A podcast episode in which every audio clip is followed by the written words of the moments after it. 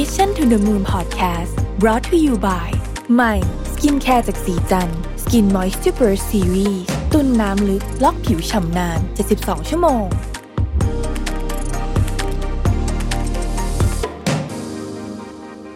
สวัสดีครับ ยินดีต้อนรับเข้าสู่ Mission to the Moon Podcast นะครับ คุณอยู่กับรวิศ หาญอุตสาหะครับ ผมเชื่อว่าหลายท่านคงจะทำ strategy กันเสร็จไปเลย พอสมควรแล้วล่ะนะฮะน่าจะเสร็จเกือบหมดแล้วนั่งตอนนี้เพราะว่านี่ก็เดือน 11 เข้าไปแล้วนะฮะวันที่ผมอัดนี่ต้นเดือน 11นะฮะถ้าไม่เสร็จก็คงจะใกล้เสร็จเต็มที่ละนะครับ ทีเนี้ยผมว่า strategy ของปี 2022 เนี่ย มันคงจะต้องแตกต่างจากปีอื่นนิดหนึ่งในแง่ที่ว่าเราเข้าใจความไม่แน่นอนละแล้วเราก็คงจะต้องอยู่กับความไม่แน่นอนให้ได้ แต่ว่าเราจะไม่ได้อยู่แบบ ตื่นตระหนกมากแบบปีที่แล้วละเพราะปีที่แล้วมันผมว่าปีที่แล้วเรายังไม่ค่อยรู้สึกว่ามันจะไม่แน่นอนขนาดนี้นะผมว่าปีนี้รู้สึกมากกว่าว่ามันจะไม่แน่นอน แต่รู้สึกไม่ได้ปวดหัวมากละนะครับ ไม่ได้ปวดหัวมากแล้วเพราะว่าค่อนข้างจะเข้าใจว่ามันจะมีอะไรบ้างนะฮะวันนี้มีเจ็ดกลยุทธ์นะฮะจะมาเล่าให้ฟังนะครับ ข้อที่หนึ่งเนี่ยเขาบอกว่าให้ระบุรายละเอียดของกลยุทธ์ให้ชัดเจนที่สุดนะ หลังจากที่เราได้ร่างกลยุทธ์ประจำปีขององค์กรเสร็จแล้วเนี่ยเราจะต้องตั้งคำถามต่างๆ เพื่อหาจุดบกพร่องในแผนงานที่เราวางไว้เพื่อสร้างกลยุทธ์ที่สมบูรณ์แบบมากที่สุด เช่น วิธีการที่จะดึงดูดลูกค้า ผู้ตัดสินใจที่เกี่ยวข้องมีใครบ้างนะครับ ถ้าเกิดปัญหาเช่นนี้จะมีแนวทางในการแก้ปัญหาอย่างไรบ้างนะฮะ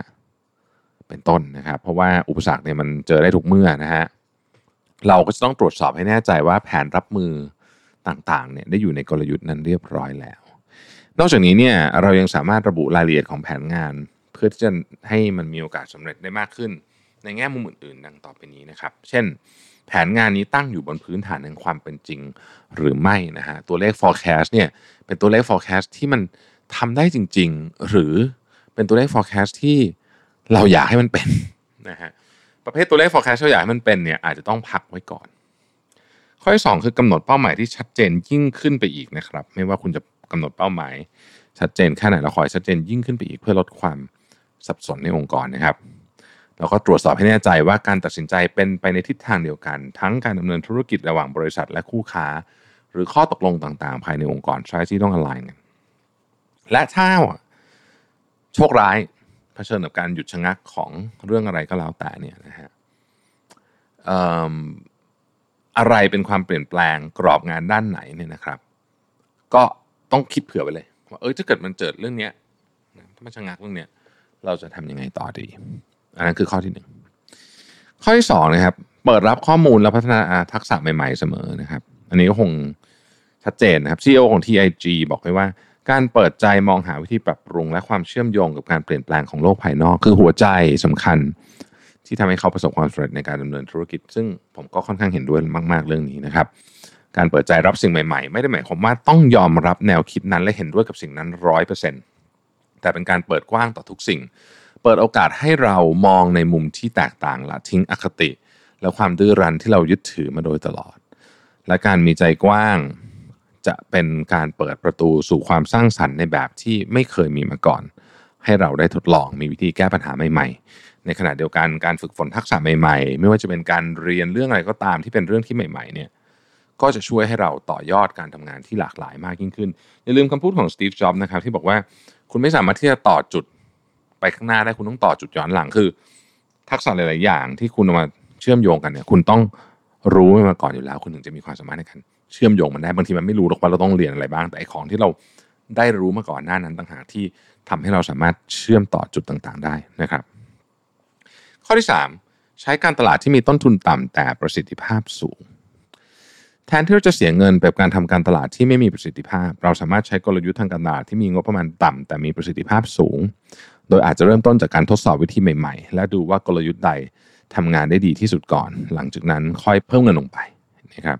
social media ก็เป็นอันหนึ่งต้นทุนต่ำความเสี่ยงต่ำนะฮะ พวกนี้ช่วยได้นะครับเราเราสามารถที่จะจัดแคมเปญโดยแคมเปญเล็ก ๆ ก่อนนะครับแล้วดูว่าทรงมันไปได้ไหมนะฮะเราก็ค่อยทำให้มันใหญ่ขึ้นอินโฟกราฟิกนะครับบางทีทำเองได้ก็ทำนะฮะใช้แคนวาทำก็สวยดีนะครับข้อที่ 4 สื่อสารกับลูกค้ามากขึ้น เพื่อตอบสนองความต้องการอย่างตรงจุดนะครับ เราควรจะใช้เวลาในการทำความรู้จักลูกค้า แล้วก็สร้างบทสนทนาเพื่อพูดคุยกับลูกค้า แล้วก็ตอบสนองความต้องการของลูกค้าให้ได้มากที่สุดนะครับ อันนี้เป็น Operation Strategist จาก Red Direction เขาบอกว่าการสื่อสารกับลูกค้าเนี่ยเป็นการสร้างความสัมพันธ์ที่ยั่งยืน และสร้างความประทับใจให้กับลูกค้าได้ มากไปกว่านั้นการบันทึกข้อมูลต่างๆ ของลูกค้าว่าพวกเขาชอบอะไร ปกติซื้ออะไร มีความสนใจด้านใด จะทำให้เรามีแนวทางการปฏิบัติที่สอดคล้องกับความต้องการของลูกค้ามากขึ้น แต่อย่างไรก็ตามการที่เรายื่นข้อเสนอที่ดีที่สุดให้กับพวกเขาอาจจะไม่ใช่สิ่งที่ลูกค้าต้องการเสมอไปนะครับทำให้เราจำเป็นจะต้องเข้าใจถึงความต้องการที่แท้จริงของลูกค้า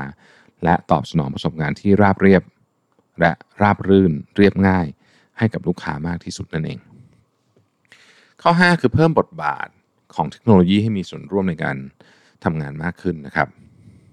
CEO ของ o r a r y Media เนี่ยบอกว่าทุกองค์กรจำเป็นจะต้องปรับเปลี่ยนตัวเองเพื่อรับมือกับการเปลี่ยนแปลงในวันข้างหน้า สิ่งที่จะเกิดขึ้นไม่ใช่สื่อหรือเครือข่ายทั่วไปแบบเมื่อก่อน เพราะฉะนั้นเราจำเป็นจะต้องเข้าใจรับมือ และคิดหาวิธีนำมันมาพัฒนาธุรกิจของเรา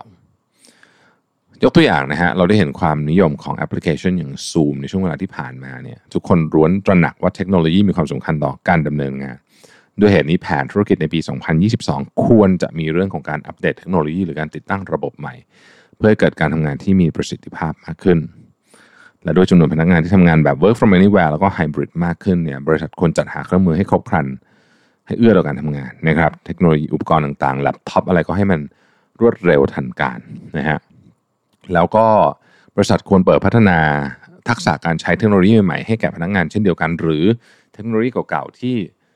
คิดว่ามีประโยชน์นะอย่างล่าสุดที่ออฟฟิศผมเนี่ยเขาเพิ่งสอนใน pivot table กันไปนะฮะก็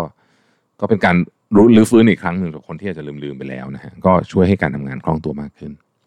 ข้อที่ 6 ให้การสนับสนุนและคำนึงความต้องการของพนักงานเป็นอันดับแรกๆนะครับ การที่องค์กรสนับสนุนพนักงานเนี่ยจะทำให้พวกเขารู้สึกว่ามีคุณค่าต่อบริษัท และเห็นว่าบริษัทให้ความสำคัญกับความคิดเห็นและความฝันของพวกเขา มากไปกว่านั้นเนี่ยบริษัทจำเป็นต้องดูแลสุขภาพจิตของพนักงานด้วยนะครับ อย่างการที่บริษัทปรับเปลี่ยนกฎการเข้าทำงาน โดยให้พนักงานกลับไปทำงานที่ออฟฟิศแบบทันทีเต็มร้อยเปอร์เซ็นต์นี่อาจจะอาจจะกระทันหันไปสักหน่อยนะฮะจริงๆเนี่ยการทำงานตอนนี้เนี่ยนะฮะหลังจากโควิด มันเริ่มซาลงเนี่ยผมก็คิดว่าถ้ามันไฮบริดได้ก็ควรจะไฮบริดนะฮะถ้าเกิดว่ามันไม่ได้จริง ๆ บางงานมันไม่ได้จริงๆเนี่ยก็ค่อยๆปรับไปหน่อยหนึ่งนะฮะต้อง flexible มากๆ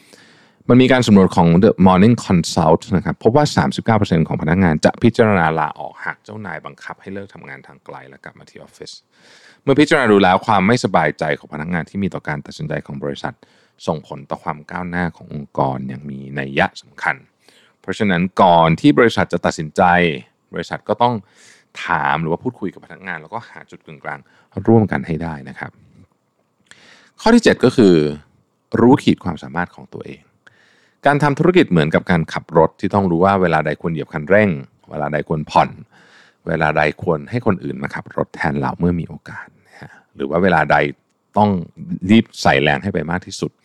แต่ในบางครั้งการพุ่งชนเป้าหมายอย่างสุดแรงต้องอาศัยปัจจัยอื่นๆร่วมด้วยเช่นดูทิศทางลมแนวโน้มและความเป็นไปได้ และสำหรับการทำงานในบางส่วน ทักษะและความรู้ของเรา อาจจะมีไม่เพียงพอต่อชิ้นงานนั้นนะครับ บางทีเราไม่จำเป็นจะต้องมาเรียนรู้ทักษะเองนะฮะเราไปหาคนที่เขาทาเป็นมาทำก็จะดีเหมือนกันนะครับ การวางแผนธุรกิจที่ดีนั้นเป็นพื้นฐานสำคัญที่จะทำให้ธุรกิจประสบความสำเร็จ และอาจจะเรียกได้ว่าเป็นส่วนที่ยากที่สุดในกระบวนการการทำงาน เพราะเราต้องมองให้กว้างให้รอบด้าน และมีความ flexible มากๆนะฮะต้องสำรวจหาข้อมูลนะครับทำให้แผนงานของเราเนี่ยสมบูรณ์แบบที่สุด และมีความยืดหยุ่นด้วยนะเพราะว่าถ้าเกิดว่ามันมัน ไม่สมบูรณ์แบบคือคำว่าไม่สมบูรณ์แบบนี่คือไม่ใช่ว่าต้องทำให้ได้เป๊ะๆนะความไม่สมบูรณ์แบบคือ มันเหมือนแบบมีรอยรั่วเต็มไปหมดเนี่ยนะฮะไอความหวังของเราที่อยากจะทำแบบนั้นมันก็อาจจะทำได้ยากนะครับ เพราะฉะนั้นถ้าแผนปี 2022 ยังไม่เสร็จดีเนี่ยนะครับ ก็ลองมาทบทวนกันสักหน่อยว่า เราอยากจะเดินไปในทิศทางไหนนะครับ ขอให้ทุกคนโชคดีนะครับ แล้วพบกันใหม่พรุ่งนี้ สวัสดีครับ Mission to the Moon Podcast Presented by สีจัน Skin Moisture Burst Series ตุ่นน้ำลึกล็อกผิวชำนาน 72 ชั่วโมง